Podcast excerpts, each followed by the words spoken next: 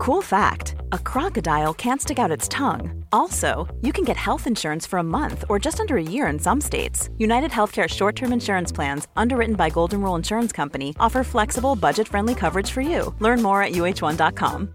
Shopify helps you sell at every stage of your business. Like that, let's put it online and see what happens stage. And the site is live. That we opened a store and need a fast checkout stage.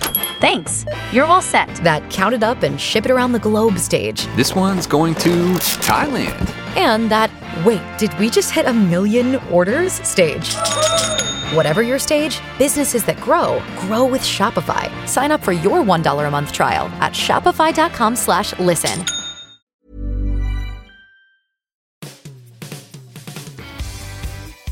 Welcome to the Football Writers Podcast. My name's Mike Calvin. I'm joined by Daniel Storey, the author and columnist, and by Seb Stafford Bloor, editor of Tifo Football. Unlike a certain footballer, it seems, we know our history. The Manchester Derby has its own timeline and tradition. 1974, Denis Law sends United down. 2001, Roy Keane's revenge on Alf Inge Haaland. 2011, Fergie's worst ever day, City win 6 1 at Old Trafford. 2019, will United somehow deny City the title? You think, Dan? Not if logic and current form and just about anything else um, plays its part. No, they won't deny them the title. Um, Manchester City have been galvanised in some way by what they consider to be a, an unfair um, exit from the Champions League. There was always a question about which way they would go, whether they would um, be psychologically harmed by that, or whether it would it would give them greater resolve to make sure that they don't just end up with with domestic cups this season. And it seems to have done the latter. Um, and Manchester United are a mess. Um, they are as bad as they ever were under Jose Mourinho. Ole Gunnar Solskjaer's impact was was short term, but doesn't now look to be anything but that. And yeah, if it goes to, to form and, and quality of the team and quality of the manager, then then City win comfortably. Mm. If we look at United, Seb, what is rotten in the state of that football club? I don't like the attitude, Mike. I I, uh, I was watching the game on Sunday, and I, I, thought one of the most telling parts of that was if you if you watch the Everton goals back and you see the the replays, and you track the positions and the body language of some of the Man United players, there's this kind of there's this flippancy to it, which is really concerning. I mean, I know we're late in the season. I know, you know, to be fair to Manchester United, they they just been dumped out of the Champions League, um, but they before kickoff at Goodison Park, they still had plenty to play for. They've got a Champions League place for next season to contest, and yet there's this kind of strange acceptance of not just being beaten by Everton, but being humbled by them, being absolutely battered in every department of the game. Um, there are other concerns. I mean, I, I, would I wouldn't say that Manchester United are, you know, on talent merit a place uh, in the top four at the moment. But there's it's just a, there's this general level of underperformance which seems to have more to do with with attitude than kind of the, the wear and tear that you expect in sort of April or May of the season, um, or even in a, a, week where they've played three games. It's uh, it's unsettling. Mm. Does you know, Ole Gunnar was talking about a lack of fitness. Well, mm. a lot of new managers always pinpoint that, don't they? It's got to be more than that, isn't it? I think it's a it's a, an imperfect storm. Basically, I think the, I think the fitness is an issue. There were rumours that some players were not happy with the training under Jose Mourinho and his coaching staff anyway, particularly after the departure of Rui Faria. Um, I think there are players that don't particularly want to be there. I think there are players who feel let down by their club, both both Manchester United's transfer market inactivity uh, and also, I suspect, um, at the treatment under Jose Mourinho that they felt that the club was backing the manager over before before they eventually sacked him, uh, and it all adds to a to a picture where you could probably point at two or three players and say, I can be sure that they are a enjoying playing their football and b trying their absolute hardest for Manchester United. I think there's probably two players in that team, and that's to my mind, that's probably Jesse Lingard and, and Scott McTominay, who are both academy graduates and who both um, shouldn't be the best players in that team, or sh- certainly shouldn't be the players on which everyone is hanging their hat. Um, it's an embarrassment. Mm. Let's grasp the Mourinho nettle, shall we? Just with a, a question from one of the listeners. Tony Cardinelli I promised him I'd come up with this one. Um, you all who solely blamed Mourinho, this reminder is the truth will eventually come out, and it wasn't one of the greatest ever's fault. Rather, it was Woodward and his entitled, coddling players. You were all wrong. Well, were we? See, I didn't think you were going to read that out ad verbatim right when I saw that in the agenda. Uh, yeah, but this is the thing. I, I, I was reading that last night, and I, I thought I don't know many people that that specifically and precisely laid the blame at Mourinho's door for this. Oh, to I be think, fair, I think we did. No, but I mean, there was always there were always the caveats and the asterisks. There was always the yes, this is happening. It was a it was a compartmentalized criticism.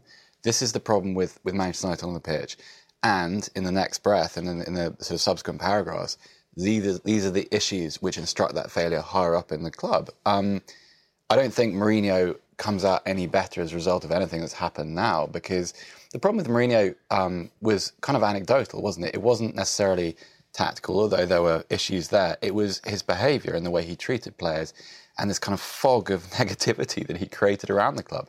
I mean, we've all sat in press conferences with Mourinho at different stages of his career. Um, and anyone who sat in the press conference before he was he was sat by Manchester United, you, you can't avoid it. It was a it was a sulk. It was a uh, I, no. I, I don't think I don't think anything that happened then has been reframed by what Manchester United are experiencing now. So no, I uh, no. There's also let's not pretend that Jose Mourinho was this freedom fighter for Yeah, the people who was railing against uh, Manchester United's hierarchy. He he went along with everything until Ed Woodward told him that he wouldn't sell Anthony Martial and that he wouldn't spend 75 million on Harry Maguire for him and he wouldn't pursue Willian from Chelsea. or Alderweireld. Yeah, after, after yeah. that, he he threw his toys out the pram. But this was not. That was a name of. That was as a means of self-preservation. It wasn't as a means of looking out for supporters and trying to make Manchester United as good as they could be. This was about Jose Mourinho saving face at a point when he realised he was very quickly losing it. Um, the one thing Manchester United haven't tried, to my mind, is a forward-thinking, progressive, recently successful manager, and that covers David Moyes, it covers Louis van Gaal, it covers Jose Mourinho, and it covers Ole Gunnar Solskjaer as well. I think. Um, a manager like Mauricio Pochettino, I can see why they had to appoint Solskjaer after the short-term burst, but a stronger club with a greater long-term vision says, thanks for doing that. That's exactly what we wanted, but we need to look forward now because if we don't, we're getting left behind, and they haven't done that. Mm. And are we seeing another element of that in you know there's a lot of talk now that, that Mickey Phelan will be put upstairs to technical director Michael Carrick, who I've always seen as a bit of a coming man at that club anyway, promoted to assistant manager.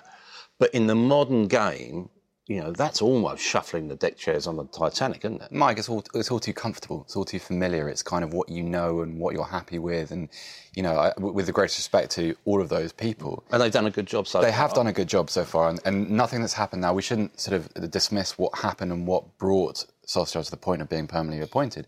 However, Manchester United have had fundamental issues in the way their football structure operates for some time now, and I'd extend what Dan said into that. You need someone that not quite going to shock the system, but implement something which dramatically changes what the, the sort of the operating procedure beyond tactics and team selections and transfer, the actual operating procedure of the football department of Manchester United.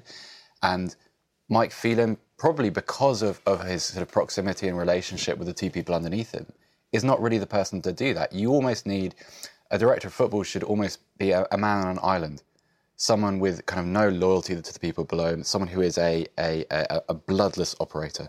And he's not that. He's a very likable guy. He's very personable.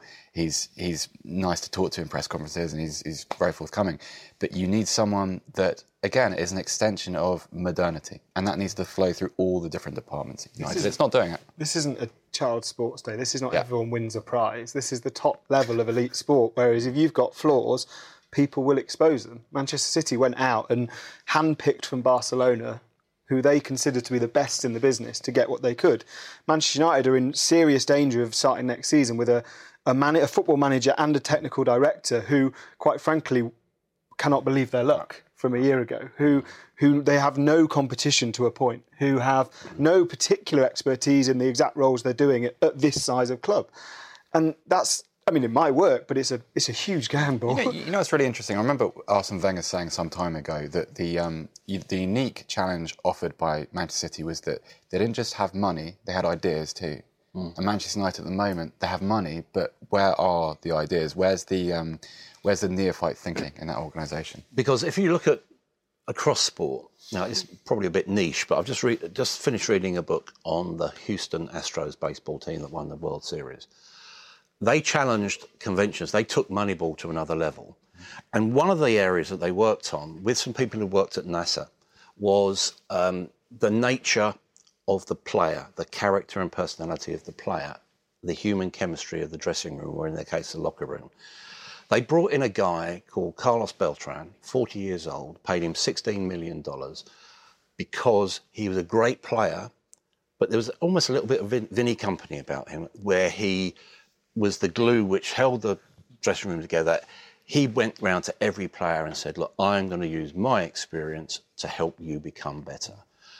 That's what Manchester United need. They need leadership from within rather than showbiz signings. Yeah, and, and the players will deservedly take a lot of flack, but those players played very well when Solskjaer came into the club. It's no secret that, that happy people make better footballers. It's no secret that players who are at a club where they feel everyone is pulling in the same direction and they don't feel that they are a collection of individuals but a team in, in the very sense of that term play better football. And when Solskjaer came in, he gave them that instant lift. But if there's nothing else behind the scenes, if it is all just kind of built on sand, then then there's nothing to truly cling to and build foundations on. And you can blame those players if you want, but those players have all either succeeded at Manchester United before or elsewhere before coming to Manchester United. Paul Pogba, the obvious example, one of the world's best midfielders, if not the best midfielder in the world at Juventus. He hasn't become a bad player. He's become a player and a person who feels disenfranchised with the whole situation. And you look at Man United's hierarchy and you can kind of see his point as well. He might think, well, if you're a player who, who might come to Manchester United this summer as a 70, 80 million pound player, we know that the, the potential transfer targets. Is there not five or six clubs ahead of Manchester United on your list where you think, well, hang on, they're doing things better and they'll Do probably pay me about the same? in, yeah. in, a, in a team to to take me to the place I want to be in my hmm. career. Man United is not that place at the moment. If it's a straight choice between probably if it's if it's financial, Manchester United, and Manchester City, but even just within the context of England, Manchester United, Manchester City, Spurs, Liverpool. Who's going to who's going to deliver you the very best career with with the, the attributes that you have? Who's going to make most use of that? It's not United at the moment. Mm. Who's going to make me a better player, basically, is what absolutely, saying. So you're looking at that. Guardiola does, you know, patently. Klopp has done. Yep. When you look at what he's doing, and you know, are we sort of missing a point because everyone obsesses about transfer speculation, don't they? So we're talking about oh, it's going to be Jadon Sancho for 100 million and Declan Rice for 60, etc., etc. Those players coming into Manchester United as Manchester United is today won't do anything because of the situation that Manchester United are in and why they're in that situation. Yeah, and you look at two of their the, the saddest indictment of, of their transfer policies. You look at two of their biggest recent transfers in terms of wages and fees, and it's Fred and it's Alexis Sanchez, two players signed ostensibly to stop Manchester City signing them. That's that's a scandal. That is a, a even in, forget football in terms of business decisions. That's an absolute scandal that that the forethought is so reactive rather than proactive that you end up with taking players off another club just to stop them signing them. Doesn't matter if they improve your club, and neither have, but just for, through that, and you're spending, committing hundreds of millions of pounds on these players. It's it's an absolute nonsense. It really is. Mm. And if you look at, and I mentioned Vinny Kompany earlier. You know, I can see him in the future being a very significant figure within the game.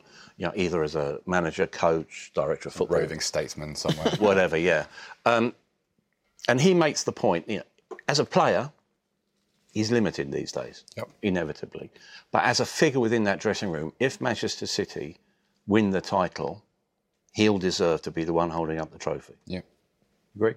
Yeah, absolutely. But I mean, you know, the great irony here, Mike, is that sort of Manchester United have a fascination with the past. You know, a lot of what we see in front of us today is dictated and instructed by what happened 15, 20, 25 years ago. The one thing that they didn't import into the modern age is that kind of figure, which they've always depended on in the past. All their sort of their great eras were were built around that sort of figure. And even in modern times, someone like Rio Ferdinand, but back obviously Robson and Bruce and Cantona, Roy Keane. So yeah, absolutely. Every if you if you look around, if you look around Europe at all the successful sides and you admire all the glinting talent and all the flashy stepovers, behind all of that there is that figure somewhere. whether they're an active member. You can talk about sort of the, the last days of Carlos Puyol's uh, career. That when, you, when you're a limited player, when you're on the wane, your legs are slightly gone, but you're still there as kind of the conscience of the club. It's very, very important. So absolutely, because that's especially true in, in, the Manchester City example because Kompany is a if you have a, a, lot of turnover and a lot of ego and a lot of money being spent and a lot of players earning huge wages, you especially need that because that is that is the balance in your dressing room. That is the the permanence of what it means to be a quote unquote Manchester City player. However you want to define that, but you have to have that central identity there. Mm. Bernardo Silva, are we only just realising what a good player he is? Perhaps. I, I, I interviewed him in October and I asked him why he thought Pep Guardiola was such a fan of him. And he said, um, I never stop running. I'm constantly open to learning. People always think I'm older than I am. Yes. Um, and I'm never frightened to have the ball. And that's basically, you know, you could get ask Pep Guardiola to write a list of five things he looks for in a player, and he'd probably write down at least yeah, four of those. Yeah. That is everything he's looking for in a player. It's the confidence not just to play pretty passes, but to to demand the ball when the, the, the match situation is tough and when it's you know it's hard. And and him and Kevin De Bruyne are the the two in that team that do that. Raheem Sterling has been brilliant this season. Sergio Aguero has been brilliant this season. But if you were going to choose two players in that team to, to really protect the ball and to look after it and to take Manchester City's vision forward in every situation, it's those two. Um, and Bernardo is is still, even with De Bruyne's injuries this season, is still in, in De Bruyne's shadow, I think. Um, he's pretty quickly stepping out of it, and, and being named on the on the Player of the Year list will do that. Mm. Do you think City being out of the Champions League, i.e., no distractions, will win them the league? I don't know. I don't know. I mean, I, I understand the logic, but I, I, Manchester City, it's Manchester City's kind of white whale, isn't it? It's what they want. They, I mean, obviously winning the Premier League is a tremendous achievement, but if you've done it before and you've done it in the style that they have, which they won't match this season, mm. then it's kind of a, it's, it's a, it's a consolation prize. I'd be interested to see. I mean, I, I was, um, we were talking before we started recording about about their performance against Spurs on Saturday and it was strange. I mean, it was aggressive and nasty, and there was a lot of vitriol stored up from that night, clearly. Um, and I don't know whether it, it, I don't know what sort of effect that's going to have because there needs to be a little bit more control at this this time of the season. And it was kind of watching that game and thinking you're you've kind of reverted. City have kind of reverted to a pattern where they're just hoping Spurs don't score and that they want to get by. And I, I, I don't know. It makes me if I was a City fan, that makes me nervous. So I, I don't think I don't think the two are. Um, two are necessarily linked. Although you know progress in, in the Champions League can actually energise your season, depending on your resources and how, how stretched you are. I think it can be a tremendous advantage. Mm. We like to put things in little boxes, Dan. Um, what are the lessons from those three games against Spurs? I think from the from the second leg of the Champions League, the big takeaway for me was that they they went defensive too early. They brought on Fernandinho with about 25 minutes left to effectively shore up the game, and that was the one time in the whole two legs. And I don't normally like making comparisons between managers, but that was the the one time in the two legs where I thought, hang on, if this was Jurgen Klopp and they were in the ascendancy and they just scored the goal to take them would have taken them over the line if the score had stayed the same. He'd have said, "Look, these are here for the taking now," and Spurs were there for the taking. If if they'd have carried on attacking, I honestly believe they'd have scored one or two more goals and taken the tie beyond Spurs. And yeah. they have to do the same in league games because the, the sooner, you, the, the closer you get to the finishing line, the more you score the first goal and think, right, we've got enough now, let's settle. But City are not at their best doing that. They're not secure enough defensively to do that still um, they have to push on the front foot. They have to keep doing that against Manchester United because yeah. we saw in the you know last season we saw exactly the same fixture that City went ahead against Manchester United, took their foot off the gas. Manchester United came back second half, won three two, and, and you know and stopped City that day winning the title. They can do the same again. They're good enough that if they get a, a, period of a game, United can score one or two goals pretty quickly. So they have to keep going on the front foot, I think. While we're still on United, another question from Jonathan Allen. Why didn't Everton get the credit for an excellent performance? Why was it all poor old United? well, I don't think it was poor old Man United, but at the same time, Manchester United losing 4 0 is a story. And that's just how it works. I've seen plenty of praise for, for, for, Everton. I've just finished writing an article which praises uh, Everton, but it's just that's the nature of things. Manchester, Manchester United are not only the uh, the uh, more followed, bigger club. I hesitate to use words like bigger because I know what that will do to me on social media. But It just is. It's more relevant. Uh, Everton may yet snag a, a, Europa League spot, but United are in the conversation for the Champions League. That's that's the nature of things. So there's no there's no big agenda there. Okay, let's look um, on Friday. Liverpool. Um, they've probably got the biggest foregone conclusion. They're playing Huddersfield. Mm. You actually saw uh, Jan Siewert yes. this week. Give us a flavour of how he is trying to do an impossible job. 74 points between those two teams. Yeah, he is. Um, remarkably upbeat, which I suppose you have to be. Um, but he also points out, I, I, asked him, the first question was about whether he thought he had a hospital pass, and I expected him to bat it away, and he said, Yeah, no, I have, yeah. Um, I would rather come into a club where it was a succession from David Wagner to me than a, an emergency situation, and he was brought in an emergency situation. I, I suspect there are some players who even before David Wagner had left, had one eye on their next moves this summer. Um, I think we, it's pretty obvious who some of those players are. I don't suspect they will be there. I think they'll lose five or six. Uh, and I think from speaking to him, Jan Siewert is pretty happy with that. He'd rather have people who he thinks can um, he can scope into his team. Uh, but yeah, he's remarkably upbeat. Obviously, it's a disappointing run. But you look at Huddersfield man for man, and there aren't many games that they go into, and you think, yeah, they should beat that team. And, and there are teams in the Championship where I'd put 11 against 11 you know, Aston Villa are fifth in the Championship, yeah. but I put their 11 against Huddersfield, and I think it's considerably better. So they're probably paying for David Wagner's overachievement, and I, I don't think they will stand in Liverpool's way at all. Mm. Do you expect Liverpool to drop any points? So. Not looking at the fixture list, no. I don't, I don't, I don't see it. I mean, I, I expect that will be how the, the title is decided. Just a continuation of, I mean, it's one of the, the longest sequences of, of uh, you know, two teams not dropping points that we've ever seen in the Premier League era and I, there's no real reason to believe that's going to change anywhere. Mm. I honestly believe that if if City win the derby, then um, then both sides will go on to win each of their remaining games, and strangely that will feel almost anticlimactic given how. Uh, outrageous this this title assault has been. We for a title race we normally require kind of light and shade and nip and tuck, and the one thing we've not had in this title race is any nip and tuck. It's just been a constant grinding excellence. Yeah, exactly, yeah. Uh, and it will feel slightly anticlimactic, but it shouldn't because we should look back on this and realise just how kind of unique it is. Yeah. Mm. One thing you know, we talked about earlier about management techniques.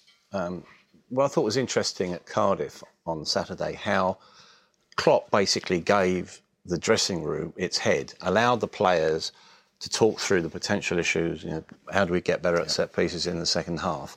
Is that a sign of how Klopp has matured as a manager? Yeah, I think it is, but I think it's also a, a sign of how much trust has developed between him and his players. Because that is a, a critical moment in the season. It all looks very easy in hindsight because it's a 2 0 win against Cardiff. But if you're if you're willing to empower players then at that moment where you know, if, if Sean Morrison has a very good chance to equalise late in the game, Liverpool could have fallen flat that day and, and the title race could already be over. Um, so it's very, very interesting. It's also, uh, it's kind of, it's a break from, when, when, you think about Klopp, you think about um, his, his ideology and his method of playing the game kind of overshadows everything else. It almost, um, it, it, almost puts the players themselves into the shade. So it's a kind of, it's, it's an interesting little tweak to, to kind of, um, to what we know about him, I guess. Mm. But I suppose it's also a reflection of some of the characters within the dressing room. You know, you're looking at Milner, Henderson, Virgil van Dijk.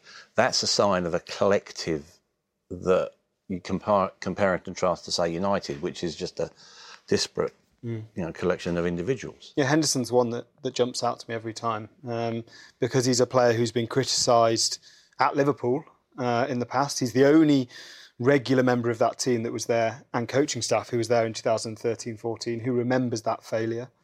Um, and he's taken upon it himself, having played a slightly different role for England where he pushed forward, he's taken upon it himself to speak to Jurgen Klopp and say, I think this will help us.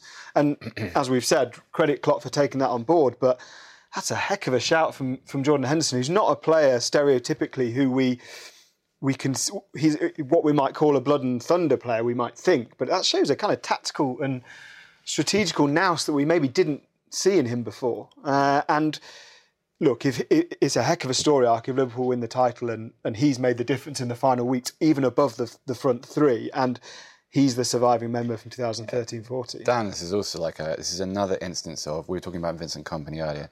Another instance of the value of that kind of player. Is Jordan Henderson the most talented footballer in the league? No. Is he the most talented midfielder at Liverpool? No. Yet he's someone who has I, I even call it a humility. You know your place within the squad. You're willing to adapt around other people, and you're willing to slot in without letting it um, diminish your attitude. And it's a tremendous virtue in a football player, especially now. It really is. Mm. One thing, we all have our little favourite moments of Klopp press conferences. There was something he, he, came up with uh, last week which struck me, which it, it, sort of almost speaks to a much broader issue. And I, I, this is the direct quote. Uh, it's on Mo Salah. Uh, Mo is a role model in so many different things. It's really nice to have him and Sadio too. Both are Muslims, full of love, full of joy. He's very influential for us. He's grasping a nettle there, uh, in a way probably that Raheem Sterling is in the raci- racism issue. Football is a healing force. That possible? Yeah, well, it's it's it's it might well be the best chance we've got. Um, it's the it's the the hobby and the passion that unites probably more people in this country than any other, and certainly of of, of many different faiths and religions. Um, what's important is that they're leading by example. You know, you go to Cairo and you see just how um, how much pressure is on Mohamed Salah as an Egyptian to lead his national team, to lead Egypt around the world with Liverpool if you went to Dakar, you'd see exactly the same with Sadio Mane in Senegal.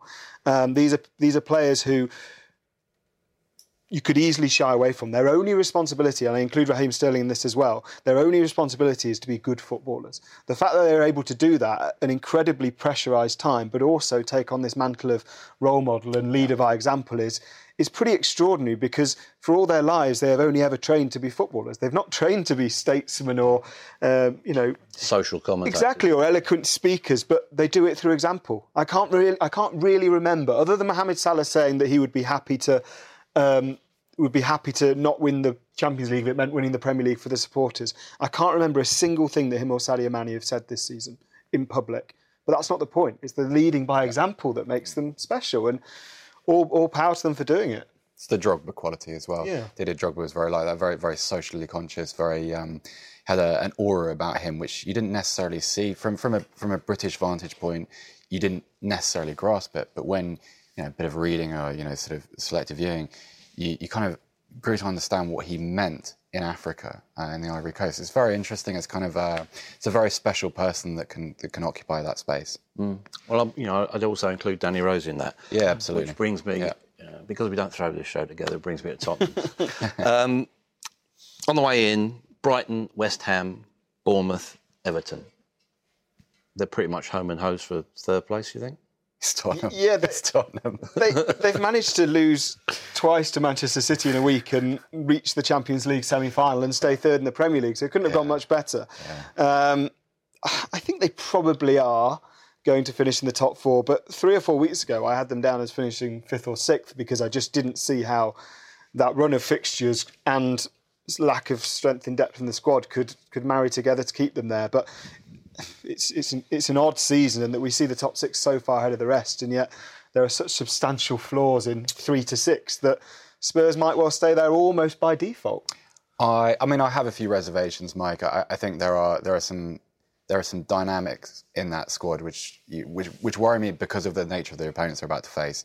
Brighton tonight will be absolutely uh, delighted with a point. They will set up for a goalless draw. Now, Spurs have had a lot of joy recently out of playing from the counter attack. You know, especially against City, the pace with Moura and Son up front has been very very helpful.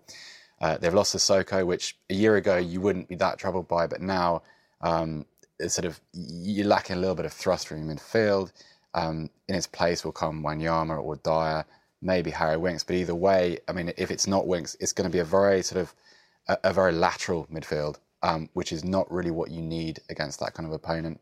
West Ham are a bit of a wild card because that is by far the most important game to them each season, um, and they will respond accordingly to that. There are little landmines here, um, so maybe it's the sort of my my historical bias against this situation, but uh, yeah, let, us not sign off it just yet. I think should they win tonight and on Saturday, okay, because I would imagine that Arsenal and or Man United and Chelsea will drop some points this week. But let's uh, let's let's let's give it another six or seven days first. I love it when he squirms. You'll believe you first. You'll believe. No, because it, someone will dig it out. You know, in six months' time, I'll be sitting at home happily, and then someone will find a clip and pelt me with it on social media, and I'm not having that. It's not going to happen. Yeah, but won't Pochettino, you know, to, to use the, the well-worn cliche, you know, take the positives from what he's been through in the last couple of weeks and use that to galvanise the squad?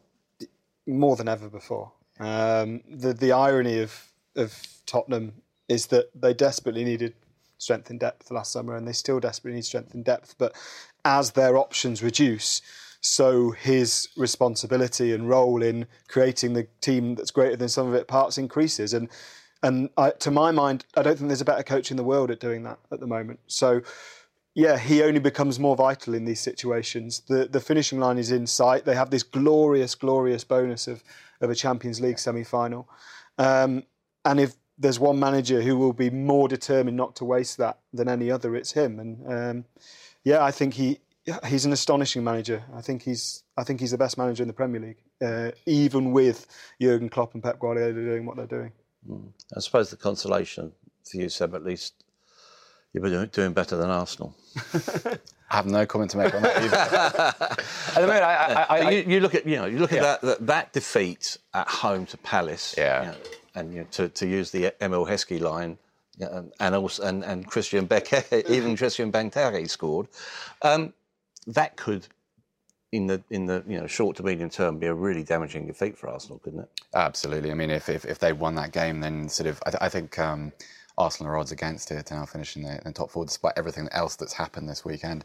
Um, the texture of that defeat was really troubling, Mike, um, because uh, are a decent side, but you shouldn't be conceding three goals to them uh, and three goals like that at home. And also this week, I mean, Wolves, uh, Wolves have had a little bit of a drop off since um, the FA Cup semi final. Um, but that is a very, very difficult place to go. It's a very difficult place to go if you've got uncertainty loitering in your defence. If you're, I mean, the, the, the saving grace amongst Arsenal fans, it seems, is that um, Sokratis is going to come back into the side. But if you're changing players over, you're never really developing any proper defensive chemistry. And Wolves are absolutely good enough to, to take advantage of that, um, you know, sort of late season malaise or not. Um, it's it's complicated for Arsenal, and it's it's as it as it always seems to be. It's unnecessarily complicated. It it's sort of um, you know they, they they probably maybe they should have lost to Everton, but they shouldn't have given the performance to Everton that they did because well they lost one 0 It could have been four or five.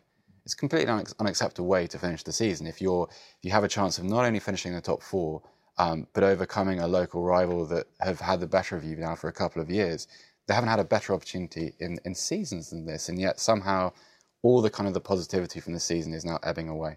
Um, and the Europa League is, is kind of, a, I suppose, the saving grace, but it's, um, it's getting a little bit scarce. What do you make of uh, Unai Emery? You know, if you look at it statistically, he's been their most successful manager recently. Won 32 games out of his first 50. Um, I do seem, I- I have some sympathy for him because of the, you know, the corporate structure of the club. Will he be able to recruit effectively? Um, is he making the best of a bad job? I think he's made mistakes. I think he he generally he he changes his team too much. He almost tends to what we accuse Pep Guardi- Guardiola doing in the Champions League of slightly overthinking things. Um, I think his his substitutions are slightly off sometimes. There doesn't seem to be any logical thought behind some of them, and they don't always work. But in general, I'm I'm very pro his job simply because while other managers around him and above him can afford to spend 250 million in a transfer window or buy three new senior players, he isn't going to have that luxury, and he, he hasn't had that luxury yet. And um, when a long-term manager leaves, even one that had managed into slight decline, as as Arsene Wenger had, the the potential for a hangover is pretty huge, and nobody is thinking about Arsene Wenger anymore in terms of the good side of Wenger, and that's a huge testament to Emery. It does feel like his team or his club now, which is is pretty impressive nine months on. Um, but yeah, he has made mistakes, but I, you look at the, I mean, he shouldn't have made the changes he did on Sunday, but having done that, you look at those backup options and they are, even with Spurs' thin squad, they're worse than Spurs' options, the backup options. They are, they are pitiful um, as soon as you get beyond the, the initial crop. And that has Well, to a case in point, how does Mustafi keep getting picked? Well, I was, I mean, I was there on Sunday and he was, every Arsenal defensive calamity he seems to be at the heart of, and there. He's a 34 million pound central defender, a German international central defender, and there seems no sense that he learns from any of mista- his mistakes. He, le- he, leaves Christian Benteke five yards free for the first. He allows Wilfried Zaha to run past him for the second, even though he can see Bernd Leno isn't coming out. There is no, and he is a starting centre back in that team now. You know what's really troubling about it? Uh, The the um, the Zaha goal is he makes a mistake, and, and you can you can accept a mistake, even one that's that bizarre. Because I, I still haven't had uh, an explanation for what he was actually trying to do. but it's it's the kind of the attempt to uh, pass on the responsibility to his goalkeeper, because that you just look ridiculous. And this, like you say, this is a. I know we're dealing in intangibles now. It's a, an international footballer who has who's been paid an awful lot of money, who is worth an awful lot of money. And you think sometimes, you imagine uh, Per Mertesacker in that situation? He makes a mistake. Presumably, he owns the mistake. And this Mustafi, I think that's that's his worst attribute, really. Not his his sort of his uh, his technical deficiencies. It's this because you've seen it before. It's this capacity to kind of to, to, to take no responsibility, which I have to believe is involved in his in his failure to, to learn from those mistakes. You mentioned Zaha. You know, there's an inevitable end of season speculation about him. Um, do you expect this to be the summer that he finally leaves Palace? Well, I, I mean, I, I can't believe there's a coincidence in his willingness to do these kind of interviews now and talking about his past at a top four side. It's, I mean, in my mind, clearly designed to assuage any doubts people who might be willing to spend 60, 70 million pounds on him may have from that Manchester United period. Um, yeah, I, I when a, when a player starts talking about I want to see the big stadiums in the Champions League and I I think I could do a job that uh, it seems to only really be leading one way. Yeah. He's also probably.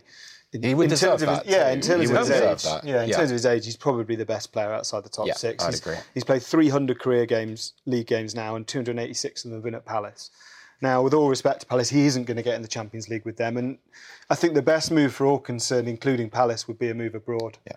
Um, so that they wouldn't have to face that torment of playing him twice a season, but that they could see a player and a person in who they are very proud. You know, he's a South London boy in that he, he came over and early and grew up there and has always been at Palace and is incredibly proud of the club and would leave with a heavy heart. So if he can go elsewhere and allow them to continue to be proud of him, I think that's the best solution. Mm, mm. One of the sadnesses of the, the, the you know the slither of the season we got left is that Callan Hubson Adoy won't be around. Mm. Um, that almost capped another awful week, didn't it, for Chelsea? That that two-two draw against Burnley means, or does it mean that Chelsea at Old Trafford on Sunday is basically a playoff? It's almost a knockout game, isn't it? Yeah. Yeah, I think so. I mean, Chelsea, Chelsea's reaction to that game was really strange. I know the tactics. I'm aware of the tactics Burnley employed during that game. There was enough time available in that game for Burnley to score twice, though, wasn't there? And Chelsea, Chelsea's recent history is not exactly uh, unblighted by instances of trying to take the rhythm out of games or wind down the clock. And I'm sure Liverpool fans would back me up there. Um, but I, I, I, I don't know. I, I find it is this weird dichotomy here, Mike, in that I watch Chelsea. I'm fundamentally unimpressed by what I see, and yet you look at the table and you think, well, they're only a point behind Spurs, and they're only they're, they're level on points with Arsenal, and they're ahead of Man United. It's you know because United have that big stretch of positive results, and Chelsea have kind of maintained this tone all the way through the year, and somehow it's as if there are they've been mining points from other sources. And they've just snuck to this position. Yeah, if they lose, if they lose at the weekend, obviously uh, the game last night was um, was uh, gives them a, a sort of a the, the, the um, uh, their challenges a game in hand over them. Um, so yeah, really they have to get something from Old Trafford now. There's a question from uh, Jonathan Brick. Don't forget the best of the rest. Whom do the panel predict, given the run in, will play Europa League qualifying come July? Well, well Watford play Wolves on on Saturday, 27th of April. That's a uh, and that that yeah that probably is a playoff. The- Obviously Leicester and Everton are there, but Leicester have still got to play teams in the top two, and Everton have got to go away to Spurs on the final day. So I suspect it will be one of Watford and Wolves, and I think Wolves need it more. I think Wolves of all those clubs um, would probably embrace Europa League football, um, which not every team and manager does. Um, but they're in danger. Their season is in slight danger of petering out a little bit, which Mm. makes makes Nuno a victim of his early season success, but doesn't change the fact. that Nuno's strangely angry. yeah, well, well, he should be. He's- I think. But it's an odd one though because I, I I I completely agree with Dan. I think Wolves need it, but I think Wolves need it because it's a it's a uh, it's decoration for their season. Watford have had a great season. Watford are going to an FA Cup final. Um, Everton have not really had a great season, but they've had a, a great sort of final run in. Wolves have played some great football. They've been um, the semi-final side. They've been one of the success stories, and this would kind of be a this would be the framing of what has been an amazing journey. They're a newly promoted side, and they don't feel anything like a newly promoted side, and that's a that's a tremendous accolade. What about the, the sort of broader issue of the advent of, of survival football? At Wolves, Brighton, you know, parked a whole fleet of buses. they, they didn't get a shot on target, um, yet they got exactly what they wanted, which was a point. Are we seeing almost a, a, a trend now where there's almost like an inbuilt inferiority complex that say, right, okay, we aren't going to beat these guys. Let's just shut it up. I, I get it. I- I do get it because I think it, as a fan, it is a reaction to the notion that your club is purely concentrating on staying in the Premier League because of the vast broadcasting revenues it can give them. Um, and I know Newcastle supporters who consider that season in the Championship as the their most enjoyable for years. But sh- there is a little bit of revisionism there because that's fine if you come straight back up. If you then have four or five years in the Championship, I promise you being in the Premier League is better, um, both for the club and probably for supporters. You're speaking as well. for Nottingham Forest. I am, yeah. It's 20 years this year in the Championship. not just a few Yes. years, is it done? exactly. It's two decades. It's more, almost, it's two thirds of my life. Um, so yeah, I, I- think there is a little bit of revision. If you could choose to have a one season of the Championship and come back up, you'll obviously enjoy it. Um, and I get that I've seen Bournemouth supporters saying, "Oh, you know, 11th or 12th again, trying to survive isn't that interesting." But that's the reality of English football. The, there is no other option. The only other option is to is to drop back down. And while that might seem like a refreshing change, it soon loses its originality. Um, I, I don't think you can blame clubs for scrapping. I have to say that's that's that's what English football has created in, in terms of the rampant commercialisation and um, profiteering of the top of, and the best in the game. There's no there's no way around it. It's just the reality. Dan mentioned Newcastle. Are you getting as bored as I am with the whole Rafa Benitez saga? It's now about the wage bill and I reached that point a year ago. I mean, it's. Uh, I mean, I, I I completely understand Rafa Benitez's situation. Like, I, I I'm amazed that he's still there, and actually, I consider kind of um, another season of, of um, safety a tremendous achievement for him. But yeah, I mean, I, I just don't I don't see who this aids this situation. well, it's all about profitable mediocrity, isn't it? That's what it It's is. just like, but that that is that is such a disheartening phrase. It's just that makes me want to walk away from the game and and and watch ice hockey or you know just whatever. It just it's so joyless. It's so joyless. It's so it's so beside the point, Mike, as well. And um, I'm not even a Newcastle fan, but it just it, it drains my enthusiasm for the sport. The irony, obviously, being that the only reason Benitez is still there is because of the supporters. Yep. And the only reason that Mike Ashley might not cave into to Rafa Benitez is because he considered those those supporters are so loyal that even if Benitez leaves, Yep. a, a large percentage of them will still turn up to games and pay their money. So, and while Newcastle are a, a safe Premier League club, he's more than happy with that. You have to hope that if, if Benitez is allowed to walk away, that they're relegated next season, and that Ashley learns is is taught a lesson that way. But then it's only the supporters that are then punished anyway. So Well, what I find troubling also is that um, obviously uh, Newcastle released a, a, fresh set of financial results recently, and it revealed something like a, a half million pounds worth of growth in their commercial revenue. So my question would be, what is this all in aid of? What is this great retraction of the playing budget, and what are these? What are the kind of the? Um, I'd be careful how I phrase this, but what is what St James's Park has become aesthetically? What is that in aid of? Why is why why is what is actually being prioritised? It it just it doesn't really make any sense, and I, I find I find Newcastle to be such a, a, a, a not enigma because that sounds too exciting, um, but just baffling. Just but Benitez absolutely has Benitez has um, earned his right in this political game to, to behave as he is. Absolutely. The, the the cost of their ten most used players this season is 38 million in total. Um, I know they signed Miguel Ang- uh, Almiron in January, but 38 million total on 10, and they are performing so far above that expectation. So he's earned his right to be political. It's just that it got boring a long time ago. Yeah. Let's look at the final um, relegation place. Cardiff are at resurgent Fulham, which is a phrase you couldn't use too often. Um, last chance saloon, presumably. Yeah, I think so. Um, I, I, I just Cardiff looked knackered. Um, they had a little bit of a spike against Liverpool, but I, I enjoyed watching them and I enjoyed going there uh, for the first sort of few months of the season. And then there was a, a very obvious tail off where of their um, their limitations became exposed and the kind of the physical burden of playing the league and playing in the way that they do um, started to show.